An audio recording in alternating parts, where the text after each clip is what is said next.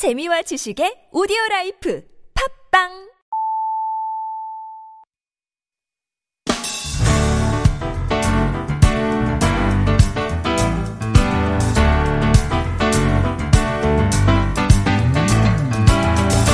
시민의 눈으로 바라봅니다. 바른 언론, 더 나은 내일을 꿈꾸는 모두의 광장. 김준일의 TBS 아고라. 안녕하세요. TBS 아고라 새롭게 진행을 맡은 김준일입니다. 20세기 초 미국의 전형한 저널리즘 학자 월터 리프먼은 언론은 세상을 보는 창이라고 말했습니다. 사람들은 실제가 아니라 언론에 투영된 유사 환경을 바라보며 현실을 인지한다는 겁니다. 1922년 기념비적인 저서 여론에서 리프먼은 여론에 대해 오히려 비판적이었습니다. 여론은 대중이 만들지만 꼭 진실은 아니라는 겁니다. 그 여론은 미디어의 창틀, 프레임에 의해 왜곡되고 굴절되기 쉽습니다. 그래서 그만큼 언론 윤리, 저널리즘의 역할이 중요하다고 했습니다. 언론은 중요합니다. 그렇기 때문에 언론도 감시받아야 됩니다. 언론의 상호 비판이 중요한 이유입니다.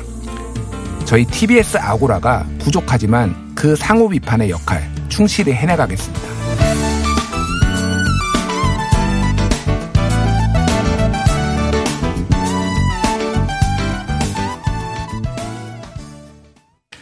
예, 다시 한번 인사드리겠습니다. 저는 팩트체크 미디어 뉴스톱의 대표 김준일이고요. 라디오 개편을 맞아 TBS 아고라도 새 단장을 했습니다. 토요일 이 시간 오전 9시로 자리를 옮겼고요. 프로그램 내용과 구성에 변화를 줬습니다. 토요일 오전 흥미롭게 들을 수 있는 이야기거리 준비하겠습니다. 첫 코너 문을 열겠습니다. 이번 주 화제가 된 미디어와 저널리즘 이슈를 풀어봅니다. 미디어 톡톡. 톡톡 튀는 두 분과 함께합니다. 정상근 기자 그리고 미디어 오늘 박서영 기자 나오셨습니다. 안녕하세요. 안녕하십니까. 예. 안녕하세요. 일단 저희가 이제 새로 단장을 하고 첫 네네. 어, 코너 지금 첫 방송 첫 코너거든요. 아, 첫 방송 첫 코너가 예. 저입니까? 예. 네. 아. 아, 일단은 제가 너무 감사드려요. 나와 주셔가지고. 네, 아, 네. 굉장히 부담스럽네요. 워낙 베테랑이시니까 잘 하시리라고 믿습니다. 네, 아, 박서영 기자도 굉장히 예. 방송에 특출난 능력을 가지고 있습니다. 아, 두 분이 잘 아시나요, 혹시? 네? 두 분이 잘 아시나요? 네, 저희는 호흡이 잘 맞아요, 대표님. 아, 그래요? 네. 아니, 잘 그렇고. 모르는 사람입니다.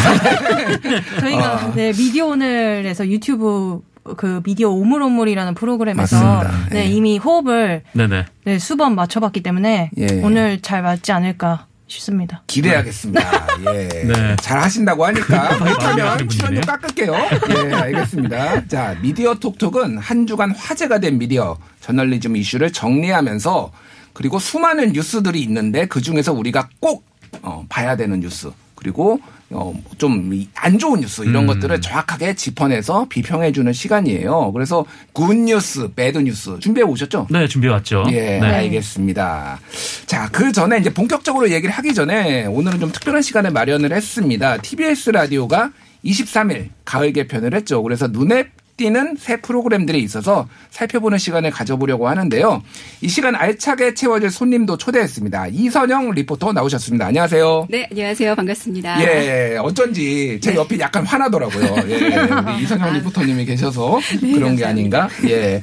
자, 세 개가 이번에 새로 런칭을 했죠. 그죠? 네 네. 어, 저도 이- 다 들어봤습니다. 그래서 음. 굉장히 기대가 큰데 먼저 어떤 게 있는지 하나씩 좀 소개를 해 주시죠. 알겠습니다. 일단 세 개의 프로그램 중에서 첫 번째 정말 화제가 됐던 프로그램인데요. 이 낮 12시부터 2시까지 DJ쇼 959라는 이름으로 나른해지기 쉬운 이 낮 시간에 제대로 된 음악 프로그램을 만들겠다라는 제작진의 야심찬 기획을 만나보실 수가 있는데요. 어, DJ 춘자, 또 REF의 이성욱 등 주 5일 동안 요일마다 이 다른 DJ가 출연해서 이 다양한 장르의 음악을 틀어주면서 클럽 분위기를 냅니다. 어, 뭐 개인적으로는 뭐 8090 음악, 좀 귀에 익은 음악들이 나와서 굉장히 신나더라고요. 자, 이게 그러니까 매일 요일별로 DJ가 바뀌는 거고. 그렇죠. 래서 DJ가 나와서 자기가 선곡한 컨셉의 노래를 네. 한 시간 동안? 한 시간인가요? 두 시간이죠? 두 시간, 시간 동안, 동안, 예, 예. 틀어주는. 네. 그래서 저도 이거 그 오픈 스튜디오에서 하거든요. TBS. 음, 그래서 네네. 저도 좀 봤어요. 아, 신나죠. 어, 어, 신나더라고요. 맞습니다. 예, 저가 아직도 살아 있구나 내가 아, 이 클럽인데. 네, 그 살아있는 어. 기분을 느끼실 수 있을 예, 거예요. 예. 한 네. 20, 30년 만에 느껴봤습니다. 그 느낌을. 자, 예, 코로나19가 장기화되면서 음. 아무래도 이 오프라인에서 만나는 공연이나 또 엔터테인먼트의 기회가 사라진 게 사실이잖아요. 예. 그래서 좀 스트레스를 풀 곳도 또 흥을 발산할 곳도 찾기 어려우셨을 텐데 음. 이제 이렇게 랜선으로 만나보실 수가 있습니다. 그렇군요. 말씀하셨던 것처럼 라튜브로 진행을 하기 때문에 예. 라디오도 또 유튜브도 함께 만나보실 수 있습니다. 알겠습니다. 근데 이 9595 쇼가 사실은 TBS의 간판 프로그램 아니었나. 지금은 맞습니다. 이제 뭐 뉴스 공장이 가장 유명하지만 그전에는 9595 쇼. 어, 예. TBS 하면 딱 생각이 났는데 그렇죠. 이게 제가 알기로 1990년에 TBS가 개국하고 그동안 30년 동안 있었던 건데 음. 네. 이렇게 막 어, 폐지해도 되는 겁니까 이게? 아, 참, 맞아요. 그것 때문에 굉장히 아쉽다라고 실제로 이렇게 사연을 보내주신 분들도 계셨는데, 이 시간대가 TBS의 개국과 함께 시작한 9595쇼를 폐지하고 생기는 프로그램이라서, 어, 기존의 팬들께서 아쉬움을 표현을 해주셨습니다. 하지만, 이 TBS 탄생 30년이 지난 지금, 이 새로운 프로그램에 대한 시도를 할 시기가 왔다라는 제작진의 의견이 있어서 개편을 하게 된 거니까요. 예, 조금만 더 마음을 열고, DJ 쇼 959 예쁘게 받아들여 주시면 감사하겠습니다. 예. 두 분도 9595쇼, 이건 DJ쇼 9595는 이제 이번 주부터 시작을 한 거니까 뭐 듣기가 좀 쉽진 않으셨었는데 예전에 음. 9595쇼는 들어보셨죠? 정상 기자님. 들어봤죠. 들어봤고 그리고 이번에 새로 만들어진 이제 955 DJ 쇼도 들어보긴 네. 했는데 어, 일단 그 이전에 했던 방송들이 저는 좀 재밌는 요소들이 있었거든요. 이제 특히 이제 그 성대모사. 네. 아. 배칠수 씨하고 이제 맞아요. 안윤상 씨 나와가지고 성대모사를 했는데 어 진짜 quality가 엄청 높았거든요. 네. 그래서 굉장히 즐겁게 들었는데 아 그거는 없어서 좀 아쉬웠습니다. 음. 네. 네. 예, 아쉽습니다. 사실 아쉽긴 하지만은 또 그동 변화가 필요한 시점이니까 또 과감하게 변화를 한 거 아닌가 이렇게 보여집니다. 예. 다음으로 TBS 라디오의 저녁 시사 프로그램도 새로 문을 열었는데 네. 신장식 변호사 처음으로 라디오 진행을 맡았다고요. 맞습니다. 일단 프로그램명은 신장식의 신장 개업. 이고요. 이름처럼 매일 새롭게 문을 연다라는 마음으로 방송을 열었습니다. 아, 저녁 6시 10분부터 8시까지 저녁 시간대에 굳건한 시사 맛집으로 자리매김하겠다라는 의지를 보이고 있는데요. 어, 시민운동가 출신의 진행자 신장식 변호사는 어, 이 프로그램을 통해서 이땀 흘려 일하는 시민들에게 도움이 되는 차원 높은 진행을 하겠다라는 포부를 밝혔습니다. 네. 네. 인권과 노동, 경제, 문화 이슈에 대한 의미 있는 담론을 여는 것이 기획 의도입니다. 예, 신장식 변호사는 저도 개인적으로 아는 분인데 이분의 보통 이름이 좀 약 간 특이하잖아요. 신장식. 그래서 네. 보통 신장을 가지고 뭔가를 만들거나 어. 장식을 가지고 뭐를 만들어요. 어. 그래서 뭐 new decoration 뭐 이런 별명도 있습니다. 예. 아, 예, 그렇구나. 어, 바로 바로 약간 시간이 걸리셨어요. 알아들으시는데 제 발음이 안 좋았나요 혹시? 신장식. 예. 네. 알겠습니다. 네. 아, 조금 더 설명을 덧붙이자면 예. 뭐첫 주에는 김훈 작가를 만나서 노동자의 생명 또 인권에 대해서 이야기를 나눠봤고요. 또 최근에는 대선 주자들을 연결해서 정책 연구 정책에 관한 인터뷰를 하기도 했습니다. 어, 하루 동안의 뉴스를 브리핑 받아보실 수가 있고요. 또 그 안에서 좀 이슈가 됐던 일들을 중점적으로 또 이야기를 나눠보기 때문에 그냥 스치고 지나가는 뉴스거리가 아니라 한번 좀 생각해 볼 수 있는 그런 시사 프로그램이 아닐까 기대를 해봅니다. 알겠습니다. 그동안 TBS 라디오가 아침에는 진짜 뭐 대한민국 최강 뭐 이랬는데 오후는 약간 뭐 뭐라고 해야 되나 좀 죄송한 표현인데 좀 비실비실했어요. 근데 신장식 변호사가 이제 구원 투수로 들어온 거잖아요. 네. 그런데 미디어 오늘이 네. 딱 기사를 썼습니다. 네. 정치 편향 논란 뭐 아, 이런 거 네. 친조국 성향 뭐 어떻게 된 겁니까 이거 미디어 오늘 박상 기자님 왜 네? 아, 이거 제가 쓴 건 아니고요. 아, 예. 네. 어떻게 보세요? TBS를 예. 담당하는 금준경 출입 기자가 썼나? 예 네. 금준경 기자가 쓴 걸로 알고 있어요. 아, 그런가요? 예, 예. 네. 그래서 저는 그래서 그래도 한번 봐봤는데요. 음. 네, 저녁 방송계 약간 김어준의 뉴스공장 느낌이 좀 났어요. 아 김어준의 뉴스공장 느낌이 살짝 났다. 네. 아, 예. 그래서 되게 어, 정보도 많이 이렇게 전달을 해주시고. 아, 좋은 의미인 거죠? 그러니까 네, 김어준의 네. 뉴스 공장 느낌이 네, 났다는 네, 게. 네, 좋은 의미. 언론중재법 관련해서 이야기한 거에 대해서 좀 음. 들어봤는데, 어, 뭐, 찬성하는 쪽, 반대하는 쪽 이야기 고루 좀 말씀을 해주시면서, 음. 네, 저는 좀 유익하게 그 법안에 대해서 정리를 하는 음. 그런 시간을 개인적으로 가졌고, 또 신장식의 신장기업이라고 그 프로그램 제목이 붙어서 그런지 어떤 특이한 복장 같은 걸 하시고 진행을 아, 하시더라고요. 예. 네. 주방장 복장 예. 약간 이런 느낌. 어, 네. 안, 뭐 안쓰럽다기보다는 참돈 벌기 힘들구나 요즘. 네. 아, 그 모습은 못 봤는데 참 고생 많이 하시더라고요. 예, 고생 많이 합니다. 네. 예, 뭐 그냥 입금되는 거 아니에요. 네. 예. 쉽지 않죠. 네. 정상 기자님은 어떻게 보셨나요? 음, 글쎄요, 뭐 정치적 편향성, 글쎄요. 뭐 저는 좀 이렇게 생각하는데, 그러니까 이 뭐, 그러니까 신장식 변호사가 그동안 어떤 길을 걸어왔는지 저는 좀 진보정당 출입을 오래 해왔기 음. 때문에 좀 알고 있어요. 그래서 이 신장식 변호사가 뭐 조국 전 장관과 관련해서 뭐 김어준 공장장과 좀 비슷한 의견을 가지고 있을 수도 있지만, 음. 어, 그렇게 외에 뭐 다른 분야에 있어서는 좀 다른 의견들도 있는 거고, 그러니까 음.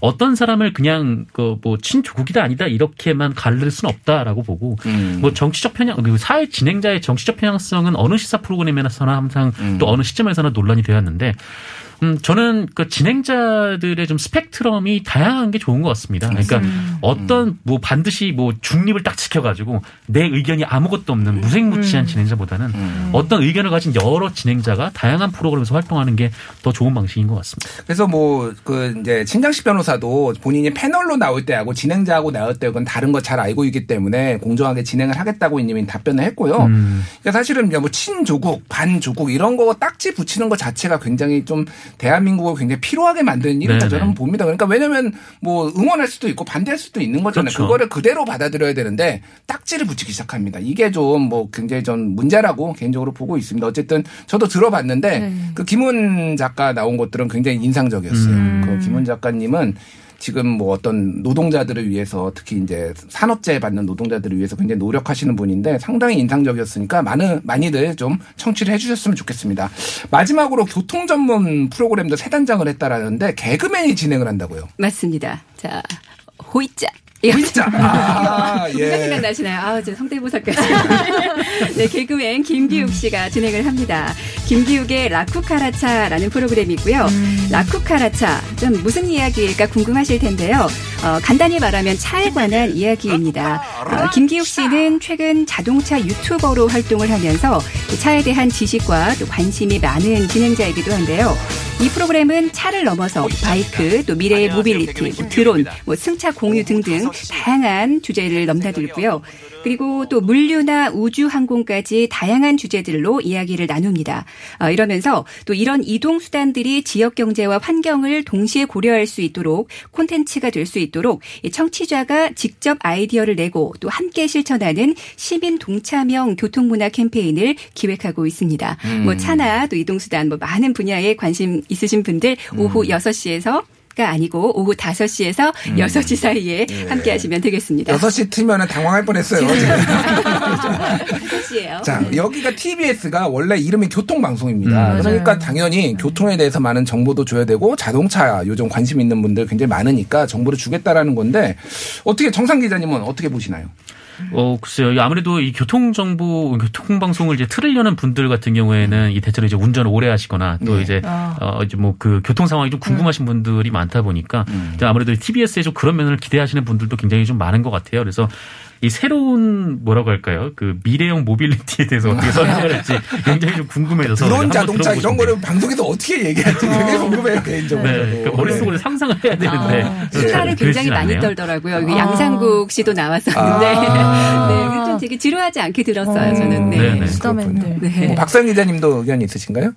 저는 자동차에 관심이 많아서. 어 많으세요? 네. 어. 목소리는 전혀 관심 없어요. 아니, 아니, 아니에요. 세상 관심 없다 이렇게 아니요, 지금 아니요, 낮은 아니요. 톤으로. 아니요, 네. 저 맨날 그 자동차 검색해보고 음. 중고차 사이트도 많이 들어가보고 예. 네 관심이 많아서 이거 한번 오늘부터 시청해 보겠습니다. 아, 네. 네. 청취. 청취. 네, 아, 청취해 보겠습니다. 유튜브가 네. 없어요. 그러니까 네. 우리 청취를 꼭 네, 해주시길 알겠습니다. 바라고요. 알겠습니다. 네. 예.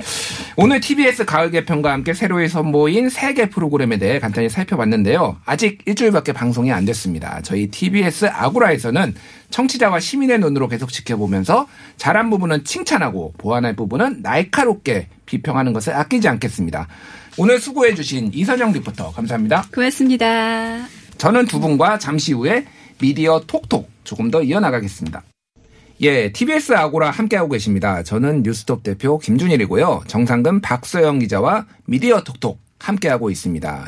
본격적으로 2주의 미디어 이슈 살펴볼 텐데요. 이번 주는 언론중재법 빼놓을 수가 없습니다. 정상근 기자님, 네. 지금까지 국회 상황 어떻게 됐는지 좀 확인 좀 해주시죠. 네, 이 언론 언론중재법 개정안은 이 상임위를 통과했고 그다음에 지난주에 어, 이번 주에 이 법사위까지 통과를 했죠. 그리고 지금 본회의에 올라가 있는 상황인데 원래 그 지난 이번 주에 이제 본회의에서 통과가 유력한 상황이었는데요. 일단 어, 연기가 됐습니다. 본회의가 본회의가 연기가 돼서 어, 다음 주 월요일 그러니까 30일 날 처리가 될 예정이고 어, 이 법을 둘러싸고 이 민주당에서는 이 국회의원들이 모두 모여서 한번 논의를 해보자라는 입장이고 이 국민 의힘에서는 어, 그럴 수 없다. 우리는 이제 필리버스터를 통해서 이 법의 부당함에 대해서 설명을 하겠다라는 입장을 밝혔습니다. 다음 주 월요일에 그래서 본회의에서 처리될 전망인 거죠. 지금으로선. 네네. 지금으로서는 그날 처리가 유력해 보이는 상황입니다. 음. 이게 이제 워낙 논쟁적인 이슈기도 하고 음. 그러다 정치권도 논쟁적이지만은 뭐 언론 시민 사회 단체에서도 상당히 이제 찬반의 목소리가 갈립니다. 그래서 이제 언론 자유의 훼손 가능성에 대해서 우려를 음. 하시는 목소리가 또 있어요. 그리고 또 이게 그 기득권 지키냐 이렇게 또 비판하시는 부분도 있는데 분명히 언론 자유의 훼손 가능성의 우려가 뭐 완전히 근거가 없는 뭐 그런 것들은 아니잖아요. 그거는 또 음. 그래서 좀 구분해서 봐야 되지 않을까 그렇게 보이는데 박서영 기자님은 좀 어떻게 보시나요? 저는 일단 언론 자유 훼손 가능성에 대해서 좀 진지하게 우려하는 목소리를 많이 그 취재를 하고 좀 음. 들어왔는데요, 현장에서.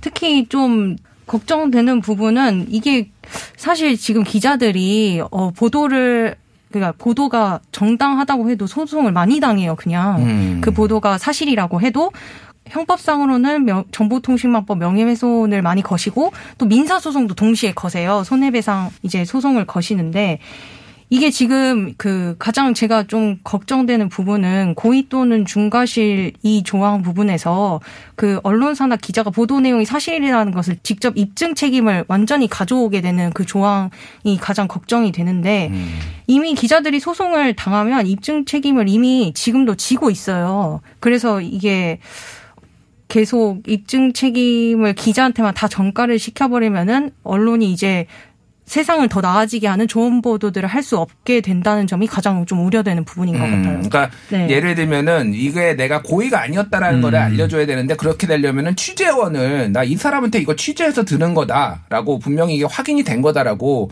이렇게 공개를 해야 되는데 그 사람이 그럼 신변의 위험이 생긴다는 음. 공개를 하면 이럴 경우에 이거를 어떻게 할 것인가. 사실 이전에도 그런 딜레마들이 있, 있기는 있었거든요. 있었죠. 예. 이 초동 때마다 뭐 그런 얘기들이 많았고 이제 언론중재위원회에서도 계속 뭐 취재원이 누구 냐 어디로부터 들은 얘기냐 그런 대답들을 계속 요구를 하긴 했었어요. 예, 그래서 예. 언론 중재를 가면 뭐 그럴 때마다 뭐 당연히 공개할 수 없는 거고 좀 음. 곤란한 상황에 처해 있었는데 어 그런데 저는 좀 생각이 다른 게 이 반드시 취재원이 누구다 혹은 그 어떤 사람으로부터 이 얘기를 들었다 이거를 공개를 해야 내가 고의나 중과실이 없다라고 음. 설명할 수가 있는 건가? 음. 저는 그렇지는 않다고 보거든요. 그러니까 그렇군요. 뭐냐면은 어, 언론사에서는 기본적인 프로세스가 있는 거죠.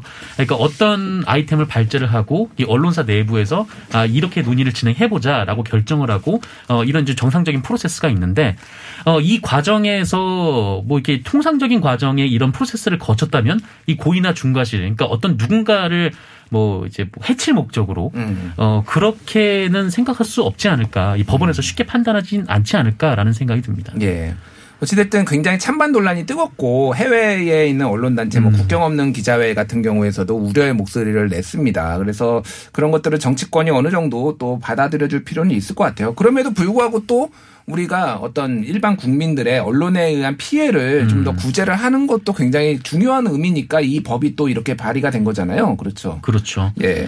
그래서 보면은 지금 그러니까 그한 이 법에 관련된 조항들의 이제 디테일들이 계속 문제가 되고 있는데 음. 사실 이 디테일이 문제인가라는 생각이 들어요. 그러니까 무슨 말이냐면 지금 이 법에 대해서는 하자 하지 말자가 대립하고 있는 거지. 정치권에선 그렇죠. 지금 현재. 예. 어, 근데 뭐 예. 언론 단체나 뭐 언론계에서도 이제 비슷한 얘기인 것 같아요. 음. 그러니까 이게 뭐냐면은 이게 반대 이유를 보면은 좀 그런 얘기가 설명이 좀 될 수도 있을 것 같은데 일단 첫 번째는 이 법을 정치 권력이 이용해서 언론 자유를 위축시킬 수 있다 이런 주장이 있는 거죠. 예. 근데 사실 이법 조항을 하나 놓고 보면은 사실 그런데 음. 어 그런데 사실 뭐 민주당에서는 또 정치 경제 권력은 이 법을 이용하지 못하게 했잖아요. 음. 뭐 물론 그렇다고 해서 맹점은 있죠. 이 네. 정치 경제 권력을 어디까지 규정할 음. 것인가.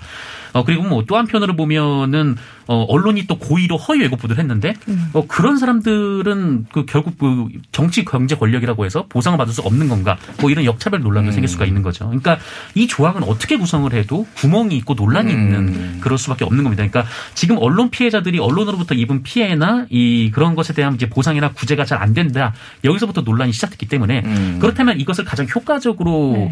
어, 그 보완을 할 수 있는 방법이 무엇인가 지금 이 얘기가 되지 않고 음. 어, 현재 이 법에 어떤 조항이 네. 어, 굉장히 좀 문제가 있기 때문에 음. 어, 이 부분에서 계속 논란이 되고 있다는 건 어, 결국은 이 법을 이제 하지 말자라는 어, 그런 분위기로 흘러갈 수밖에 없는 거죠. 어, 박소영 기자님. 네, 예. 근데 지금 어쨌든 좀 결국에는 통과가 될 가능성이 제가 보기엔 높아 보여요.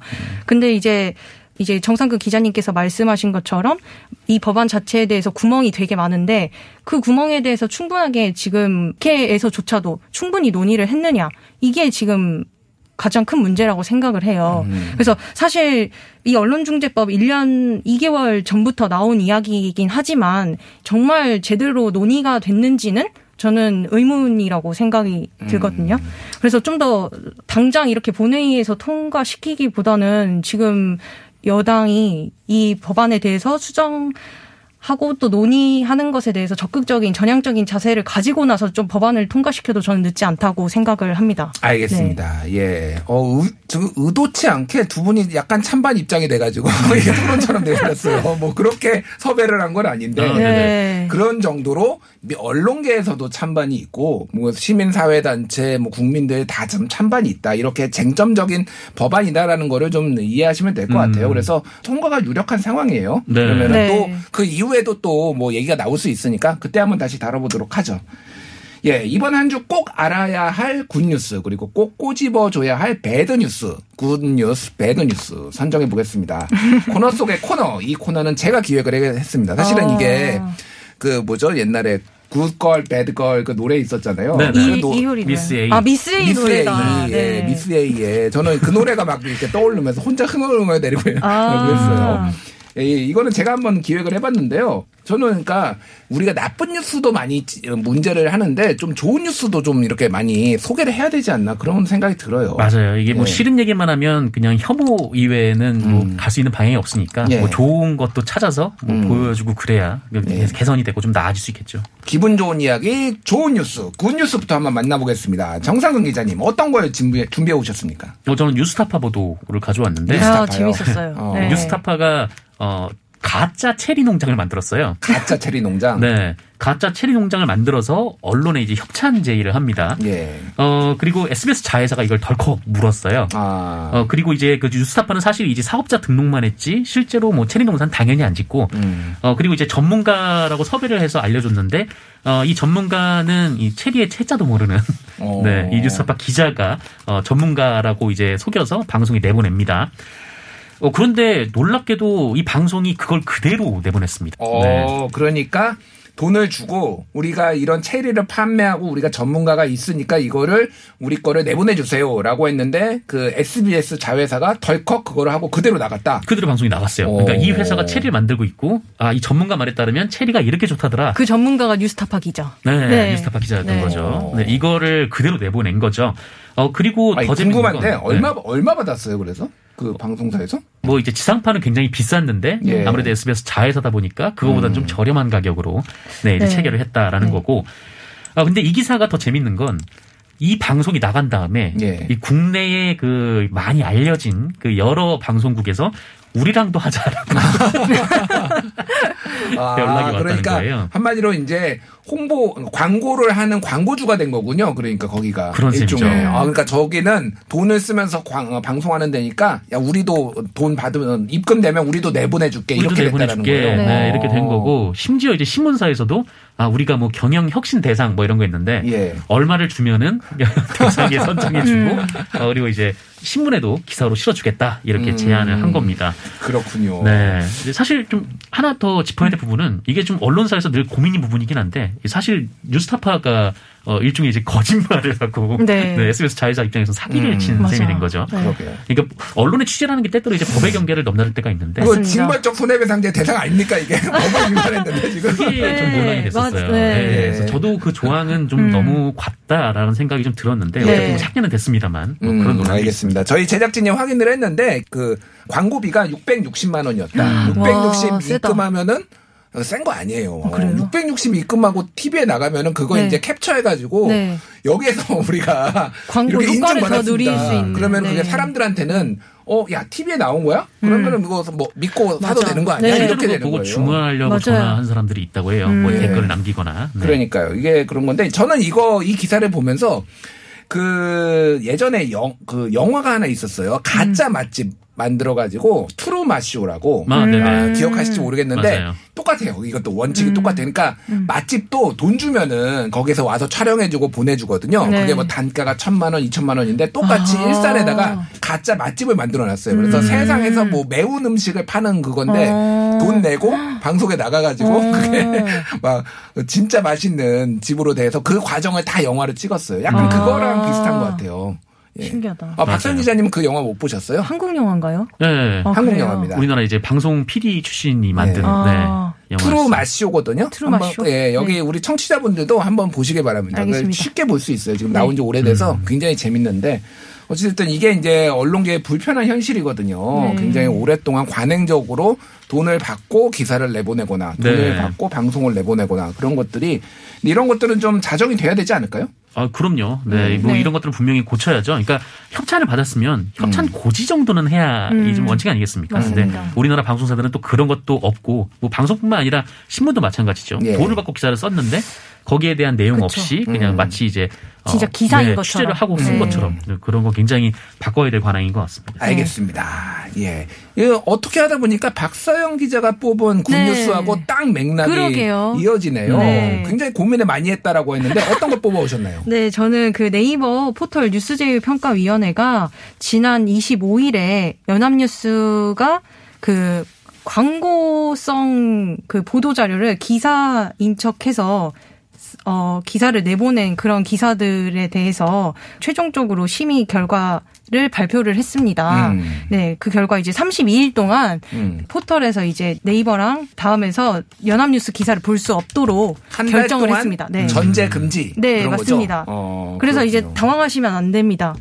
독자분들께서? 네 아. 어, 네이버에서 이제 연합뉴스 기사가 왜 안 보이지 이렇게 음. 하시, 생각하실 수 있는데 연합뉴스가 어, 기사형 광고를 썼기 때문에 32일 동안 네이버에 기사를 전송할 노출이- 수 없다. 노출이 안 되는 거죠. 노출이 안 된다. 네, 예, 걱정 안 하셔도 되는 게 그 로이터 저널리즘 연구소에서 매년 조사하잖아요. 네. 언론 신뢰도 조사하는데 네. 거기에 어, 온라인 뉴스 브랜드 인지도도 조사를 해요. 내가 본 뉴스가 어느 회사 건지 음. 한국이 전 세계에서 제일 꼴찌입니다. 몰라요? 23%로. 맞아요. 모르더라고요. 4명 중에 3명은 네. 어차피 내가 본 뉴스가 그러니까 나는 네. 그냥 네이버에서 본 거예요. 그래서 연합뉴스 네. 빠져도 모르고 네. 또딴 거 보고 있을 겁니다. 네, 연합- 근데 사실 이 제재가 이 례적으로 좀 센 제재였어요. 그렇죠. 그래서 의미가 예, 있는 맞습니다. 건데요. 사실 예전에 이- 네. 조선일보도 네. 비슷한 일이 있었는데 손방망이 처벌이었다 이런 얘기가 있었어요. 맞습니다. 그 이야기를 제가 하려고 했는데요. 2018년에 조선일보가 조선일 그 원래 포털에는 그 조선일보 랑 그 네이버랑 이렇게 계약이 맺어져 있기 때문에 조선일보 기사만 이제 네이버에 전송을 할 수 있어요. 음. 근데 이제 조선일보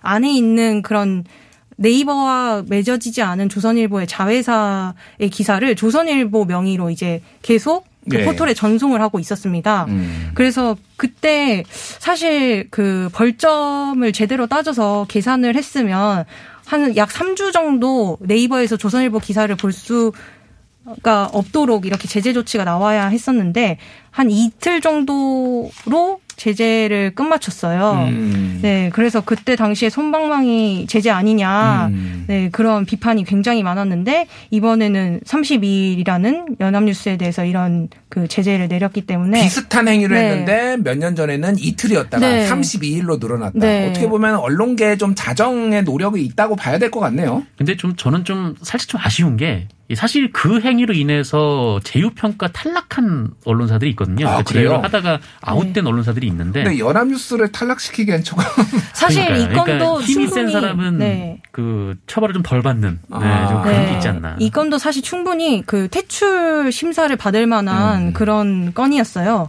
이게 언제부터 네. 빠지는 건가요? 연합뉴스가 근데 어, 이게? 9월 초부터 9월 한달 초부터? 동안 네, 어, 빠지게 됩니다. 알겠습니다. 네. 그래서 예, 이거는 또 뭐 어디선가는 웃고 있겠네요. 경쟁사들은 상당히 좋아요. 아무래도 연합뉴스가 통신사다 보니까 예. 통신사 역할을 하는 민영뉴스 통신사 뉴스원이나 뉴시스 같은 곳이 아마 음. 좀 웃고 있지 않을까 이런 생각이 듭니다. 그 네이버는 기준으로 연합뉴스가 한 4위 정도 해요. 네. 기준이 네. 3, 4위 정도 하거든요. 네. 중앙일보가 제일 높고 일위고 그다음에 한국경제 뭐 조선일보, 조선일보, 뭐 이런 네. 식으로 이제 돼 있는 걸로 알고 네. 있는데 아, 좋아라 하긴 중- 중앙일보, 조선일보 좋아하겠네요. 그렇죠. 네, 상당히 비중이 높다 보니까. 네. 알겠습니다. 자, 나쁜 뉴스도 뽑아 오셨습니다. 정상근 기자님, 어떤 거 뽑아 오셨나요? 어, 저는 중앙일보 기사 가져왔고요. 예. 이 제목은 이재용의 통큰 화답, 음. 3년, 삼성 3년간 240조 투자 4만 명 고용이란 제목의 와. 기사였는데, 어, 저는 이재용 부회장이 가석방 된 이후에 이 보도가 나올 줄 알았습니다. 음. 네, 이럴 거라고 생각했어요. 그러니까, 어, 보도를 보면은 그 삼성이 3년간 240조 원을 투자하고 이 청년 고용 문제를 해결하기 위해서 3년간 4만 명을 채용한다 음. 이렇게 나왔는데 어, 지금 삼성이 그 이게 또 그렇게 얘기를 했어요. 그러면서 그 이재용 부회장이 가석방에 대한 삼성의 화답 차원이다. 이런 화답 차원이다. 네, 보도를 넣었는데 아, 그건 돈으로 가석방 된 건가요, 지금?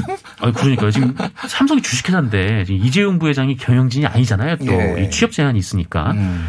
어 근데 지금 삼성이 관계도 없는 사람을 위해서 지금 240조 원을 쓴다는 건데 지금 이거는 어 이재용 부회장을 배임으로 매기는 거 아닌가? 아, 그러니까 추가로 그러면 고소고발이 들어가야 되는 거 아닌가요? 만약 이게 사실이라면. 그러니까요. 그래서 그런 생각이 들고 어. 그리고 이 삼성이 뭐 얼마 투자한다, 뭐 4만 명 고용한다 음. 이런 보도가 삼성이 위기 때마다 나왔는데 음. 아, 이거를 다 합치면은 우린 모두 삼성 직원이다. 생각이 네. 들고 예. 뭐 삼성이 한 5천 조는 지금쯤 투자를 했을 거다라는 네. 생각이 드는데 삼성은 사실 매년 투자를 하고 고용을 하죠. 맞습니다. 근데 그게 뭔 보답 차원도 아니고 어 삼성이니까 삼성이 이윤 창출을 위해 하는 정상적인 행위입니다. 음. 근데 삼성이 무슨 엄청난 희생을 하고 이제 통큰 결단을 하는 것처럼 계속 보도가 나오고 있는데 어, 네. 이런 건 좀 안 했으면 좋겠고 음. 어 그리고 장담하는데 만약에 이재용 부회장이 사면이 된다면 어 이 계획은 또 나올 겁니다. 네 그렇군요. 그런 생각이 듭니다. 알겠습니다. 역대 재벌들이 뭐만 있을 때만 위기가 있을 때마다 얼마 고용하겠다, 투자하겠다라고 했는데 더 궁금한 것은 그 계획이 지켜졌는지 제가 그거를 한 번도 본 적이 없다 그 이후에 네네. 보도를 좀 아. 언론들이 좀 해줬으면 좋겠어요. 검증. 같은 네 그런 보도. 예, 네. 알겠습니다. 자, 박서영 기자가 뽑은 나쁜 뉴스는 뭔가요? 오 저는 어떤 뉴스가 나쁘다 이것보다 음. 어떤 소식이 좀 나쁜 소식이다라는 음. 네, 그런 의미로 그 기사를 가져와 봤는데요. 그 성영길 민주당 대표가 그 언론중재법에 대해서 비판적인 입장을 낸 국경 없는 기자회를 비판한 그런 사건에 대해서 네, 가져와 봤습니다. 예. 그 송영길 대표가 국경 없는 기자회 가 언론중재법에 대해서 비판하자 자기들이 우리 사정을 어떻게 알겠느냐. 그러니까 음. 우리 한국 언론의 사정을 어떻게 알겠느냐. 뭣도 모르니까 음. 이런 성명을 냈다라고 발언을 했는데요. 아, 이 발언은 좀 위험했던 것 같습니다. 그러니까 송영길 네. 대표의 발언이 위험했다 이렇게 네, 보시는 거죠. 맞습니다. 그러니까 국내 현실 뭣도 모르면서 이런 거낸 거 아니냐 네, 이렇게. 근데 사실 국경 없는 기자회는 되게 음. 어 열심히 이렇게 기사 쓰려고 활동한 단체고 기자들의 음. 인권 이런 것에 대해서도 관심이 굉장히 많고 또 과거에 이제 뭐 민주당 도 국경 없는 기자회 성명이나 이런 것들에 음. 대해서 긍정적인 입장을 보인 적이 있는데 이것에 대해서 또 이런 식으로까지 이게 비판도 아니고 약간 비난하는 느낌으로 음. 발언한 게 네, 좀 굉장히 위험했다고 생각을 합니다. 그 송영길 네. 대표가 해명을 내놨어요. 그래서 네. 뭣도 아. 모르니까를 네. 뭐또 모르니까로 저는 해명이 더 재밌었어요. 네. 네, 굳이 안 하셔도 될 해명을 그냥 미안하다고 하면 되지. 네. 근데 이제 사실은 뭐 이거 찬반은 있을 수가 있는데 저는 이거를 보면서 사실 국정 없는 기자회에서 매년 언론 자유 지수 평가를 하면서 한국이 아시아에서 1등이다, 전 세계 40이다 이런 거를 해서 그때는 이 민주당에서 굉장히 아, 국경 없는 기자회가 이런 것도 냈습니다 하다가 비판적인 목소리가 나오니까 뭣도 모른다라고 네. 하는 건 좀 일관성이 없지 않나. 음. 저는 네. 이런 느낌을 받았거든요. 정상 기자님 어떻게 보세요? 저도 굉장히 좀 부적절한 말이었다고 네. 봐요. 그러니까 국경 없는 기자회가 발표하는 수치를 많이들 인용을 하고 또 음. 정치권에서도 많이 써왔는데 네. 어 글쎄요. 뭐 그러니까 뭐 어떤 의견이 있으면은 뭐 거기에 대한 반박을 하는 그쵸. 거는 뭐 충분히 있을 네. 수 있는데 어, 뭐 모르니까 뭐 그렇게 치부하는 거는 좀 네. 그 성명에 무책임한 대해서 어떤. 부분은 뭐 잘못됐다. 음. 뭐 우리나라 상황이 사실 뭐 이렇다. 이렇게 음. 좀 객관적인 수치를 가지고 이야기를 해주셨으면 좋았을 텐데 좀 아쉬웠습니다. 예, 네. 알겠습니다. 오늘 앞에 또 프로그램 소개가 있다 보니까 좀 두 분 말씀이 짧아진 게 좀 아쉬운데 다음 주부터는 더 알차게 좀 길게 좀 말씀을 나누면 좋겠습니다. 네. 오늘 미디어 톡톡 박서영 기자, 정상근 기자였습니다. 감사합니다. 고맙습니다. 감사합니다.